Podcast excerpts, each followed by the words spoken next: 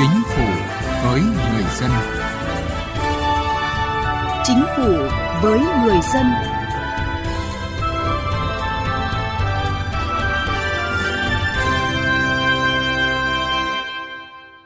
Thưa quý vị và các bạn, trong những năm qua, công tác chăm lo đời sống thương binh, gia đình liệt sĩ và người có công với cách mạng luôn được Đảng, Nhà nước đặc biệt quan tâm với nhiều chính sách đã được triển khai. Mới đây nhất, ngày 24 tháng 7, Chính phủ đã ban hành Nghị định số 75 quy định mức hưởng trợ cấp phụ cấp và các chế độ ưu đãi người có công với cách mạng.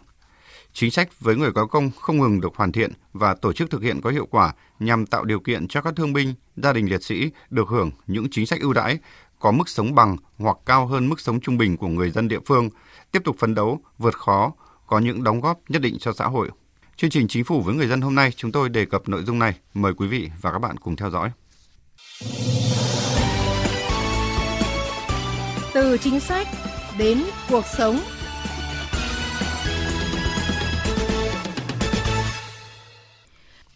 Thưa quý vị và các bạn, tri ân người có công với cách mạng là đạo lý truyền thống tốt đẹp của dân tộc, là trách nhiệm của các cấp ủy đảng, chính quyền, các tổ chức đoàn thể và nhân dân. Nội dung này được thể hiện trong nhiều chính sách của Đảng, Chính phủ, ghi nhận của phóng viên Đài tiếng nói Việt Nam. Đến nay, cả nước đã xác nhận được trên 9,2 triệu người có công, trong đó có trên 1,3 triệu người có công được hưởng trợ cấp hàng tháng. Mỗi năm giải quyết chế độ trợ cấp một lần cho 6 đến 8.000 trường hợp, đưa trên 580.000 lượt người có công đi điều dưỡng định kỳ và hỗ trợ giáo dục cho khoảng 40.000 lượt người. Mức chuẩn trợ cấp, phụ cấp ưu đãi người có công được điều chỉnh tăng phù hợp với lộ trình điều chỉnh tăng mức tiền lương cơ sở. Giai đoạn năm 2012-2019, mức trợ cấp đã tăng lên khoảng 40%. Mới đây nhất, ngày 24 tháng 7 vừa qua, Thủ tướng Chính phủ Phạm Minh Chính đã ký ban hành nghị định quy định về mức hưởng trợ cấp phụ cấp ưu đãi người có công với cách mạng, thân nhân của người có công với cách mạng. Trong đó, kinh phí hàng năm sẽ tăng thêm khoảng 800 tỷ đồng để điều chỉnh bổ sung khoảng 10 chính sách mới. Đây là một chính sách lớn, đột phá và có tác động tích cực đến đời sống của hàng chục triệu người có công, thân nhân của người có công với cách mạng. Đặc biệt, mức trợ cấp đối với bà mẹ Việt Nam anh hùng được điều chỉnh tăng lên bằng 3 lần mức chuẩn, từ hơn 1,6 triệu đồng một tháng tăng lên hơn 4,8 triệu đồng một tháng. Thủ tướng Chính phủ Phạm Minh Chính nhấn mạnh. Chiến tranh đã lùi xa, nhưng mà đúng là khi chiến tranh tất cả vì thống nhất đất nước, tất cả vì độc lập tự do. Cho nên chúng ta ra đi có tính toán gì đâu. Hồ sơ giấy tờ có khi thì cũng thất lạc đi. Và trong thời gian tới thì chính phủ đang giao cho Bộ Lao động Thương binh Xã hội tiếp tục rà soát toàn diện các chính sách liên quan đến người có công, gia đình chính sách và đề xuất giải pháp tháo gỡ vướng mắc nhanh và hiệu quả nhất. Cùng với chính sách ưu đãi, những năm qua, phong trào đền ơn đáp nghĩa trên phạm vi cả nước đã phát triển cả về bề rộng và chiều sâu, trở thành nét đẹp trong văn hóa của người Việt Nam. Từ năm 2012 đến cuối năm 2019, về cơ bản, cả nước đã hoàn thành hỗ trợ dứt điểm nhà ở cho gần 394.000 hộ người có công trên cả nước chính sách hỗ trợ nhà ở cho người có công đã và đang giúp họ ổn định hơn trong cuộc sống, từng bước cải thiện, nâng cao chất lượng sống và được các tầng lớp nhân dân, các tổ chức xã hội đồng tình ủng hộ. Mạng lưới các cơ sở nuôi dưỡng, điều dưỡng, chỉnh hình, phục hồi chức năng được quy hoạch tổng thể rộng khắp trong cả nước với 65 cơ sở nuôi dưỡng, điều dưỡng được đầu tư cơ sở vật chất, trang thiết bị và bố trí nhân sự đủ để đáp ứng cơ bản yêu cầu chăm sóc, điều dưỡng người có công – nhất là thương binh nặng, đã chú trọng đầu tư xây dựng, nâng cấp, tu bổ mộ liệt sĩ, nghĩa trang liệt sĩ, công trình ghi công liệt sĩ với 3.200 nghĩa trang liệt sĩ và trên 3.000 công trình ghi công liệt sĩ trên khắp cả nước.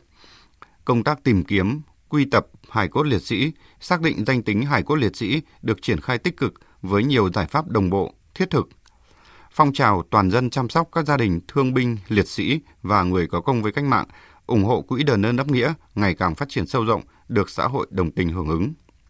Ông Nguyễn Duy Kiên, Phó Cục trưởng Cục Người có công, Bộ Lao động Thương binh và Xã hội cho biết, chế độ trợ cấp cho người có công với cách mạng dựa trên cơ sở ba nguồn lực, nhà nước, nhân dân và bản thân đối tượng. Cần đẩy mạnh việc đồng bộ với các ưu đãi khác về kinh tế, xã hội, đặc biệt là ưu đãi về nhà ở, đẩy mạnh phong trào toàn dân chăm sóc người có công nhằm tạo nguồn lực nâng cao mức sống của người có công, thực hiện việc xã hội hóa chăm sóc người có công ngày càng tốt hơn.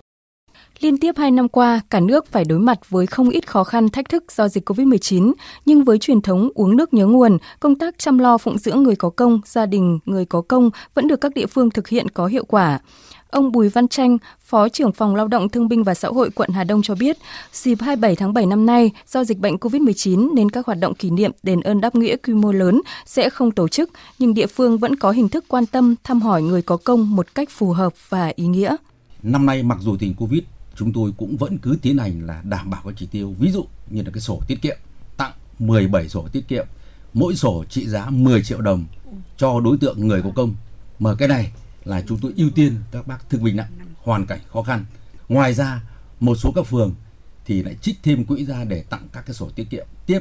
mà cái sổ tiết kiệm này thì không phải của năm 2021 mà chúng tôi đã thực hiện nhiều năm nay rồi. Đó là cái sự tri ân đối với người có công. Tuy nhiên, việc thực hiện chính sách pháp luật về người có công với cách mạng vẫn còn có một số hạn chế vướng mắc. Cả nước vẫn còn một bộ phận thương binh, bệnh binh và gia đình người có công với cách mạng có cuộc sống còn khó khăn. Nhiều liệt sĩ chưa tìm được hài cốt, chưa xác định được danh tính. Vẫn còn những người, những gia đình người có công vì nhiều lý do khác nhau chưa được hưởng đầy đủ chính sách ưu đãi.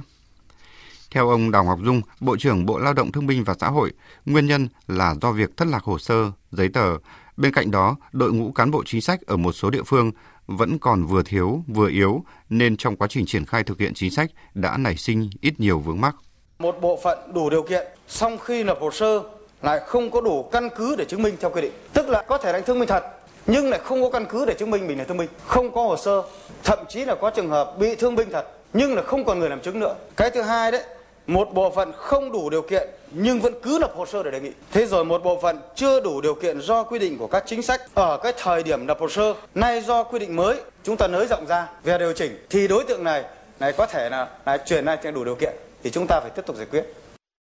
Mặc dù vẫn còn có những hạn chế vướng mắc nhưng việc thực hiện chế độ chính sách đối với những người có công với cách mạng trong thời gian qua cũng đã phần nào đáp ứng được nguyện vọng của đông đảo cá nhân và gia đình những người có công. Chính sách và hoạt động tri ân đối với những người có công với cách mạng luôn được Đảng và Nhà nước quan tâm, đã thể hiện sự biết ơn sâu sắc của Đảng, Nhà nước và toàn thể xã hội đối với những người có công với cách mạng, góp phần đưa công tác này thực hiện ngày càng có hiệu quả hơn.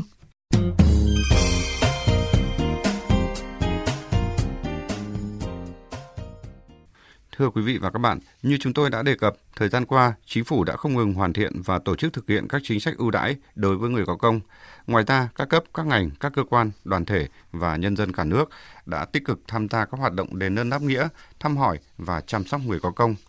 Sự quan tâm sâu sắc của Đảng, Nhà nước và xã hội đối với những người có công với cách mạng là nguồn động viên to lớn đối với mỗi gia đình người có công.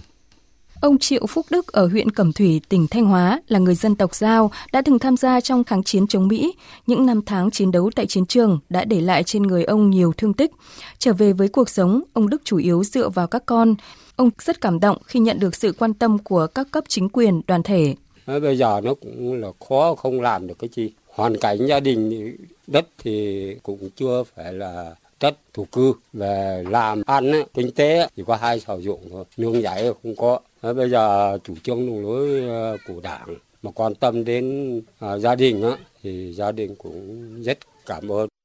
Mặc dù dịch bệnh COVID-19 đang diễn biến phức tạp, nhưng ngay từ giữa tháng 7, tại nhiều địa phương trong cả nước, hoạt động thăm hỏi, tặng quà, chăm lo cuộc sống gia đình chính sách, người có công với cách mạng được các cấp chính quyền, cơ quan, đoàn thể đặc biệt quan tâm triển khai. Nhận được sự quan tâm chăm sóc của Đảng, Nhà nước, ông Phạm Đình Thi, thương binh 81% ở tổ 18, phường Thượng Thanh, quận Long Biên cho biết. Tôi thấy chính sách của Đảng và Nhà nước hết sức là quý, chăm lo đến đời sống của gia đình chúng tôi được hưởng chính sách cũng như các gia đình khác được hưởng chính sách giống như tôi. Nhiều người dân cũng cho rằng mặc dù chính phủ cũng đã có chỉ đạo là tạo mọi điều kiện để người có công được hưởng chế độ chính sách, nhưng trên thực tế, thủ tục hồ sơ đối với người hoạt động cách mạng, hoạt động kháng chiến còn khá nhiều thủ tục dườm già. Trong khi đó, việc đi lại, hoàn thiện các giấy tờ đối với những người này rất khó khăn do già yếu, sức khỏe kém. Ông Nguyễn Văn Thư ở phường Phương Liệt, quận Thanh Xuân, thành phố Hà Nội đề nghị nên giảm bớt một số giấy tờ chứng nhận Trước là thanh niên đi tổng quân trong cái thời đại chống Mỹ cứu nước. Khi đã hoàn thành về vì một số những lý do giấy tờ mất nhưng mà yêu cầu tôi phải làm đơn có nhiều những cái phiền phức chúng tôi không biết đi đâu gõ cửa vào đâu để là được nhà nước là nhìn nhận mong muốn của tôi tất cả những người mà làm cán bộ chính sách đi sâu đi sát vào thực tế, vào từng tổ dân phố, cụm dân cư